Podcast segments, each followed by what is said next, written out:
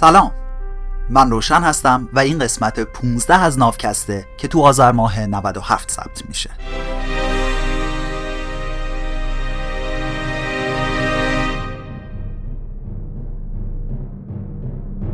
تو ناوکست کتاب سیپینز یا انسان خردمند نوشته یووال هراری رو که در اصل به عبری نوشته شده از ترجمه انگلیسیش به فارسی برمیگردونم و براتون روایت میکنم.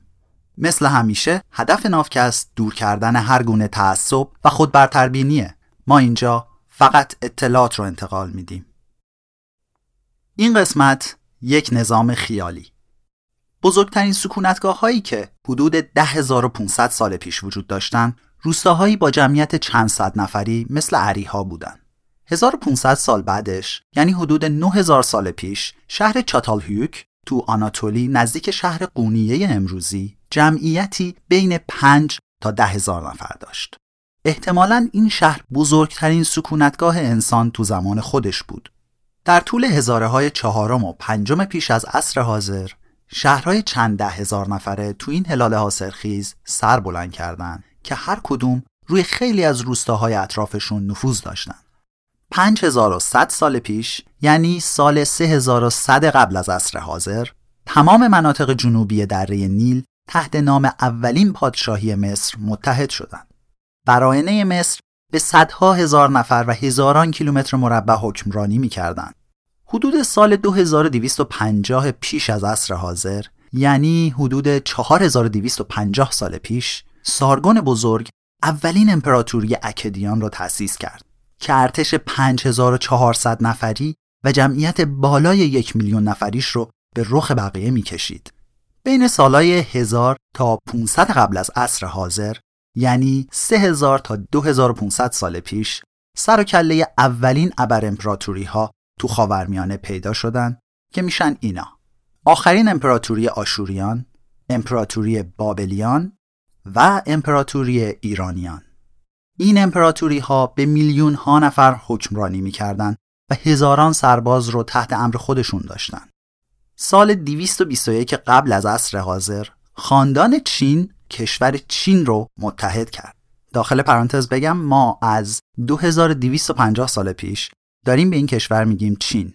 خودشون کشورشون رو ظاهراً یه چیزی تو مایه‌های جونگخوا صدا میکنن، ولی ما هنوز بیخیال نشدیم، بهش میگیم چین.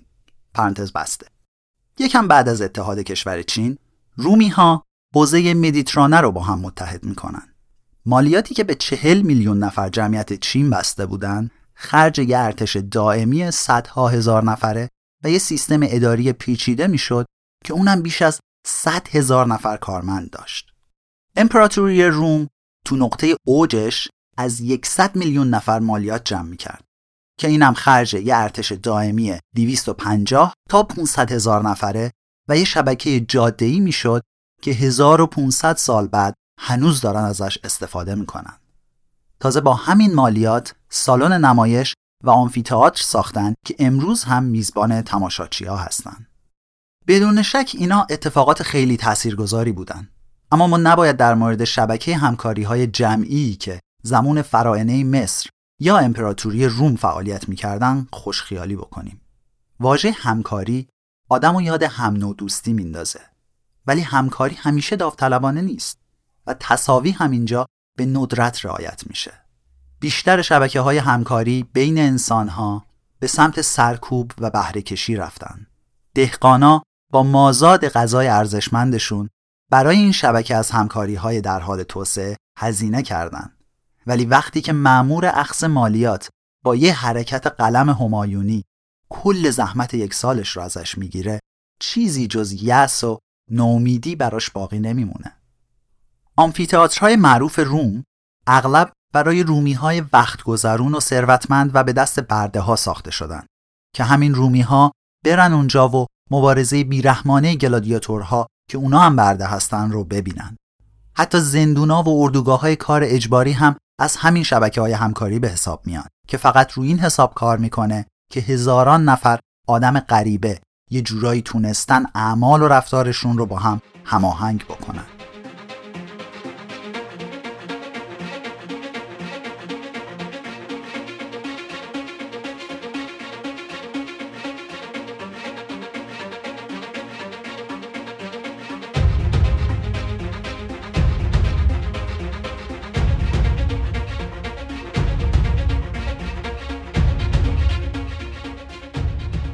از شهرهای باستانی بین النهرین گرفته تا امپراتوری‌های چین و روم، همه این شبکه‌های همکاری نظام‌های تخیلی هستند. هنجارهای اجتماعی که اونا رو سر پا نگه داشته، نه رو حساب غرایز نهادینه‌شونه و نه بر اساس آشنایی‌های فردیشون، بلکه این همکاری‌ها رو اساس باور به اسطوره‌های مشترکشونه. الان میپرسین مگه میشه اسطوره‌ها بتونن کل یه امپراتوری رو سر پا نگه دارن؟ خب ما قبلا در مورد یه مثال مشابه حرف زدیم. اسطوره پژو رو یادتون میاد؟ قسمت 4 ناوکست. حالا بیایم بریم سر وقت دو تا از معروف‌ترین اسطوره‌های تاریخ. یکی قانون حمورابیه که مال سال 1776 قبل از عصر حاضره و این قانون به عنوان دستورالعمل همکاری بین صدها هزار نفر از اهالی باستانی بابل کار میکرد. اون یکی هم اعلامیه استقلال آمریکا به سال 1776 دوران خودمونه که همین امروز هم صدها میلیون آمریکایی امروزی برای همکاریاشون ازش به عنوان دستورالعمل استفاده میکنن. برای اونایی که نمیدونن بگم که کشور آمریکا قبل از استقلالش یه 60-70 سالی رو مستعمره بریتانیا بود. خب سال 1776 پیش از دوره ما بابل بزرگترین شهر دنیا بود، یعنی حدوداً 3800 سال پیش. امپراتوری بابل هم احتمالاً با داشتن بیش از 1 میلیون نفر جمعیت بزرگترین امپراتوری دنیا بود. قلمرو این امپراتوری شامل بیشتر بین النهرین بود، یعنی اکثریت عراق و یه بخشای از سوریه و ایران امروزی. معروفترین پادشاه بابلی که امروز میشناسیم همین حمورابیه. شهرتش رو هم مدیون همین لوحیه که اسمش روشه، قانون حمورابی. این نوشته مجموعه ای از قوانین و احکام قضاییه که هدفش معرفی حمورابی به عنوان الگویی از یه پادشاه عادل بود. به علاوه به عنوان پایه یک سیستم قانونی متحد و شکل عمل میکرد که در سراسر امپراتوری بابل در جریان بود و به نسل‌های آینده یاد میداد که عدالت چیه و یه شاه عادل چطور باید رفتار کنه. نسل‌های آینده هم بهش دقت کردن. پس اهالی اندیشه و دیوان سالاران نخبه بین النهرین به این نوشته وجه قانونی دادن و کاتبین کارآموز حتی بعد از مرگ حمورابی و امپراتوریش هی از رو همین قانون نوشتن. رو همین حساب قانون حمورابی منبع خیلی خوبی برای درک نظام اجتماعی و آرمانهای اهالی باستانی بین النهرینه. اول این نوشته میگه که آنو، انلیل و مردوک که خدایان اصلی معبد خدایان بین النهرین بودن، حمورابی رو برگزیدن تا عدالت رو بر زمین جاری کنه، گناهکاران و بدکاران رو از میان ببره و در برابر ظلم ظالم به مظلوم بایسته. بعدش هم یه فهرست حدوداً 300 تایی از احکام رو به همون میده و میگه اگر چنین و چنان شد حکمش اینه. حالا گوش کنین، شاید بعضی از این احکام بعد از حدود 3800 سال براتون آشنا باشن. مثلا احکام 196 تا 199 و 209 تا 214 اینطوری میگن. 196: اگر مردی از طبقه اشراف چشم مرد اشرافزاده دیگری را کور کرد، باید چشم خودش را هم کور کنند. 197: اگر همان مرد استخوان مرد اشرافزاده ای را بشکند، باید استخوانش را شکست. 198: اگر همان مرد چشم فردی از عوام را کور کند یا استخوانش را بشکند، مرد اشرافزاده باید به وزن 60 شکل نقره بپردازد. شکل واحد وزن و واحد پول تو بابل بوده. الان هم شکل جدید واحد پول اسرائیله. 199: اگر همان مرد چشم برده مرد اشرافزاده‌ای را کور کند یا استخوانش را بشکند، باید به اندازه نصف قیمت برده نقره بپردازد. 209: اگر مردی از طبقه اشراف ضربه‌ای به زنی اشرافزاده بزند و باعث سقط جنینش شود، باید 10 شکل نقره بابت جنینش بپردازد. 210: اگر آن زن فوت کند، باید دختر آن مرد اشرافزاده را بکشند. 211: اگر همان مرد با ضرب و جرح زنی از عوام باعث سقط جنینش شود، باید به وزن 5 شکل نقره بپردازد. 212: اگر آن زن فوت کند، مرد اشرافزاده باید به وزن 30 شکل نقره بپردازد. 213. اگر همان مرد اشرافزاده به کنیز مردی از طبقه اشراف ضربه‌ای بزند و باعث سقط جنینش شود، بایستی به وزن 2 شکل نقره بپردازد. 214. اگر آن کنیز بمیرد، مرد اشرافزاده باید به وزن 20 شکل نقره بپردازد.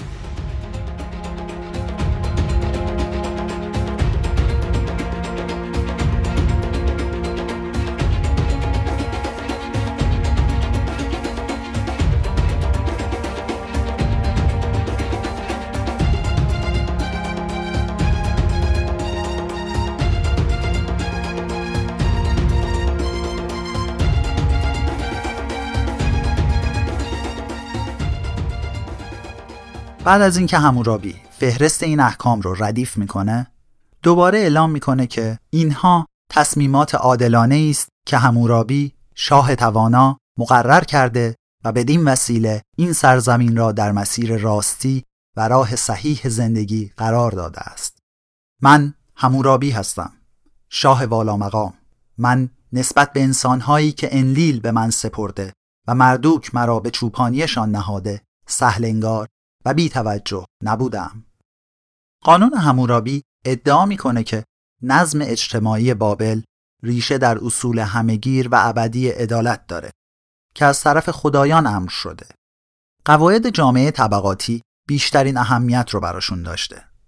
طبق این قانون مردم به 2 جنسیت و 3 طبقه اجتماعی اشراف، عوام و بردگان تقسیم میشدن. ارزش اعضای هر جنسیت و طبقه با هم فرق داشت. ارزش جون یه زن از طبقه عوام 30 شکل نقره بود و کنیز 20 شکل نقره، در صورتی که ارزش چشم یه مرد از طبقه عوام 60 شکل نقره بود. یعنی جون اون 2 نفر رو هم بازم به اندازه چشم این نمیشد. این قانون یه سلسله مراتب سختی رو هم برای خانواده‌ها در نظر گرفته که طبق اون فرزندان افراد مستقلی به حساب نمیان و جزو اموال والدینشونن.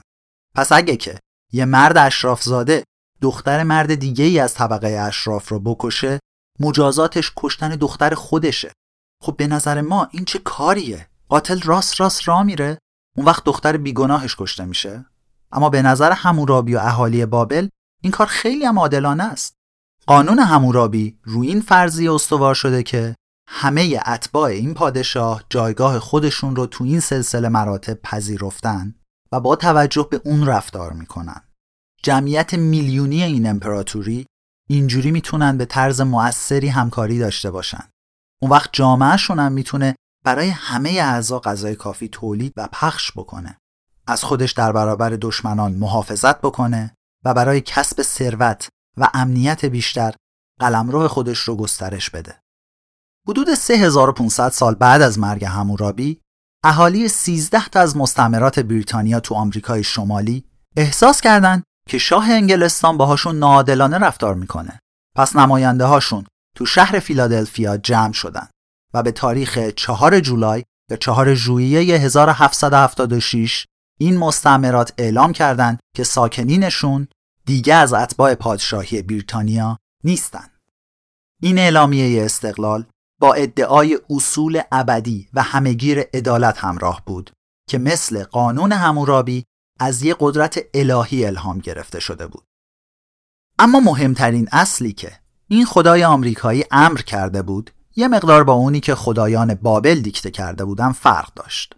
اعلامیه استقلال آمریکا ادعا میکنه که ما باور داریم که این حقایق از بدیهیاتند، که همه انسانها برابر آفریده شدند، که پروردگارشان حقوق تغییر ناپذیر معینی را به آنها بخشیده است، که زندگی، آزادی و جستن خوشبختی از جمله آنهاست.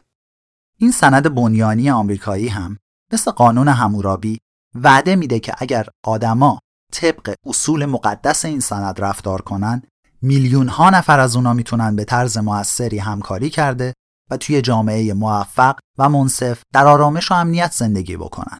اعلامیه استقلال آمریکا هم مثل قانون حمورابی صرفاً برای همون زمان و مکان نبود و نسل‌های آینده هم اونو پذیرفتن الان بیشتر از 200 ساله که بچه‌های مدرسه تو آمریکا دارن از روش می‌نویسن و از برش می‌کنن.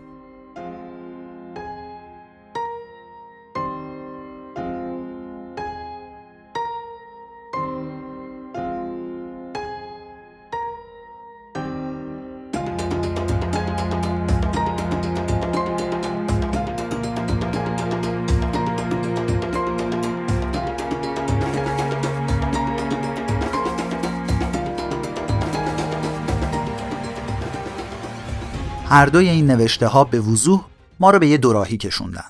هم قانون حمورابی، هم اعلامیه استقلال آمریکا. هر دوی اینا ادعا میکنن که اصول ابدی و جهان شمول عدالت رو مشخص کردن. به گفته آمریکایی‌ها همه انسان ها برابرن. اما بابلی‌ها میگن مردم قطعاً با هم برابر نیستن. البته آمریکایی‌ها میتونن بگن که حق با خودشونه و حمورابی اشتباه میکرده. متقابلاً حمورابی هم میتونه بگه که آمریکایی‌ها اشتباه میکنن. اگه راستشو بخواین هر دوتاشون دارن اشتباه میکنن. حمورابی و مؤسسین کشور آمریکا هر دو مثل هم یه واقعیتی رو تصور کردن که با اصول تغییرناپذیر و جهان شمول عدالت مثل برابری و سلسله مراتب اداره میشه.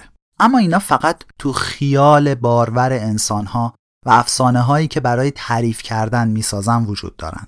این اصول هیچ اعتبار عینی ندارن. اینکه قبول کنیم طبقه بندی آدما به دو دسته مافوق و عادی یه جور خیال پردازی بوده برای ما آسونه، اما ایده برابری انسان‌ها هم یه افسانه است. آدما از چه لحاظی با هم برابرن؟ آیا یه واقعیت عینی خارج از تخیل ما وجود داره که ما اونجا واقعاً با هم برابر باشیم؟ آیا همه انسان‌ها از لحاظ زیست شناختی با هم برابرن؟ حالا بیایم این جمله معروف از اعلامیه استقلال آمریکا رو به الفاظ زیست شناسی ترجمه کنیم. جمله رو دوباره میخونم. ما باور داریم که این حقایق از بدیهیاتن، که همه انسانها برابر آفریده شدند، که پروردگارشان حقوق تغییرناپذیر معینی را به آنها بخشیده است که زندگی، آزادی و جستن خوشبختی از جمله آنهاست. خب طبق علم زیست شناسی انسانها آفریده نشدن. اونا تکامل پیدا کردن. و قطعاً تکاملشون هم در جهت برابریشون نبوده. این ایده برابری یه گره کوری هم با ایده خلقت خورده. آمریکایی‌ها این ایده برابری رو از دین مسیحیت آوردن که میگه هر کسی یه روح الهی داره و همه این ارواح در برابر خدا با هم برابرن. ولی خب اگه ما به افسانه‌های مسیحیت در مورد خدا، آفرینش و روح اعتقاد نداشته باشیم، اون وقت چی؟ اینکه همه مردم با هم برابرن چه معنی میده؟ تکامل رو اساس تفاوت هاست، نه رو حساب برابری. هر کسی از بدو تولد کدای ژنتیکی مختصراً متفاوتی داره و تو معرض تأثیرات محیطی متفاوتی قرار گرفته. همینا قابلیت‌های مختلف از همی به آدما دادن که باعث میشن احتمال زنده موندن آدما با هم فرق داشته باشه. پس برابر آفریده شدن رو ترجمه می‌کنیم به متفاوت تکامل یافتن. همونطور که طبق علم زیست شناسی مردم هرگز آفریده نشدند، آفریدگاری هم وجود نداره که چیزی بهشون ببخشه. فقط روند تکاملی کور وجود داره که خالی از هر هدفی به تولد افراد ختم میشه. پس پروردگارشان به آنها بخشیده رو خیلی راحت ترجمه می‌کنیم به دنیا آمدن. همینطورم چیزی به عنوان حق و حقوق تو زیست شناسی وجود نداره. چیزی که هست اندام، توانایی ها و ویژگی های ماست. پرنده ها پرواز میکنن چون که بال دارن، نه به خاطر اینکه حق پرواز دارن. اینجوری هم نیست که این اندام و توانایی ها و ویژگی ها تغییر ناپذیر باشن. خیلی هاشون دائم در حال تغییر و تحول هستن و ممکنه با گذشت زمان اینا رو کلن از دست بدیم. مثلا شترمرغ پرنده‌ایه که قدرت پروازش رو از دست داده. پس حقوق تغییر ناپذیر باید ترجمه بشه به ویژگی‌های قابل تغییر.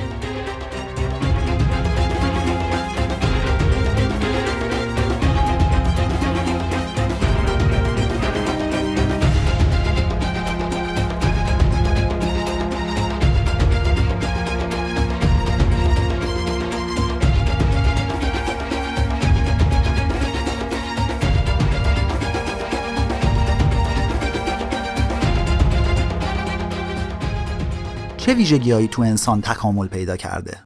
قطعاً ویژگی زندگی. آزادی چطور؟ همچین چیزی رو تو زیست شناسی نداریم. آزادی هم درست مثل برابری، حقوق انسانی و شرکت‌هایی با مسئولیت محدود یه چیزیه که مردم ساختن و فقط توی تخیلشون وجود داره. از نگاه زیست شناسی معنی نداره بگیم مردمی که تو جوامع دموکراتیک زندگی میکنن آزادن، اما مردمی که تو دیکتاتوریا زندگی میکنن آزاد نیستن. خوشبختی چی؟ تحقیقات زیست شناسی تا اینجای کار نتونستن معنی واضحی برای خوشبختی پیدا کنن یا اینکه بتونن خوشبختی رو به صورت عینی بسنجن. عوضش بیشتر تحقیقات زیست شناختی وجود لذت رو تایید میکنن، چون خیلی راحت‌تر میشه تعریفش کرد و سنجیدش. پس زندگی، آزادی و جستن خوشبختی باید ترجمه بشه به زندگی و لذت جستن.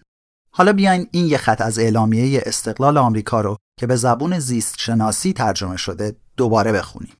ما باور داریم که این حقایق از بدیهیاتند، که همه انسان‌ها متفاوت تکامل یافتند، که با ویژگی‌های تغییرپذیر معینی به دنیا آمدند، که زندگی و لذت جستن از جمله آنهاست.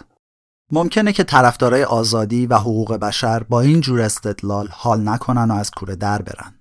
ممکنه که بگن ما میدونیم که مردم به لحاظ بیولوژیکی با هم برابر نیستن، ولی اگه به این اعتقاد داشته باشیم که جوهره وجودیمون با هم برابره، اون وقت این قدرت رو پیدا میکنیم تا یه جامعه پایدار و موفق رو به وجود بیاریم. خب ما اینجا هیچ مشکلی با این حرف نداریم. این همون چیزیه که بهش گفتیم نظام تخیلی. ما به یه نظام مشخص باور داریم، نه به این خاطر که این جور نظام اجتماعی عیناً وجود داره، چون که باور به این جور نظام قدرت همکاری مؤثری رو به ما میده تا بتونیم جامعه بهتری رو شکل بدیم. نظام‌های خیالی توطئه‌های شیطانی یا توهمات به درد نخور نیستن. اینا تنها راهی‌ان که تعداد زیادی از آدما میتونن از اون طریق به طور مؤثر همکاری کنن. اما یادمون باشه که حمورابی هم میتونست با همین استدلال از اصول جامعه طبقاتی دفاع بکنه و بگه من میدونم که طبقه اشراف، عوام و برده ها ذاتن و وجودن آدمای متفاوت از همین نیستن، اما اگه باور کنیم که اینطوره، اون وقت میتونیم یه جامعه پایدار و موفق رو به وجود بیاریم. این پایان قسمت 15 از ناوکست بود. اگه از چیزی که امروز شنیدید شاکی شدین، نیاین منو بزنین. این حرفا حاصل تفکر نقادانه‌ایه که ما تو 100 و خورده‌ای سال گذشته که ایران رو به مدرنیته آورده، تو نظام آموزش عالیمون ازش بی بهره بودیم. تو این کتاب هم از مذهبیون انتقاد میشه، هم از لیبرال ها، گاهی هم از طرفدارای حقوق بشر. اینا باید گفته و شنیده بشه. ممکنه خوشمون بیاد، ممکنه نیاد. حرفای نویسنده این کتاب هیچ تقدسی ندارن. فقط بهشون فکر کنین. هراری تیکه‌هایی از حقیقت رو از جاهای مختلف جمع و به هم وصل کرده.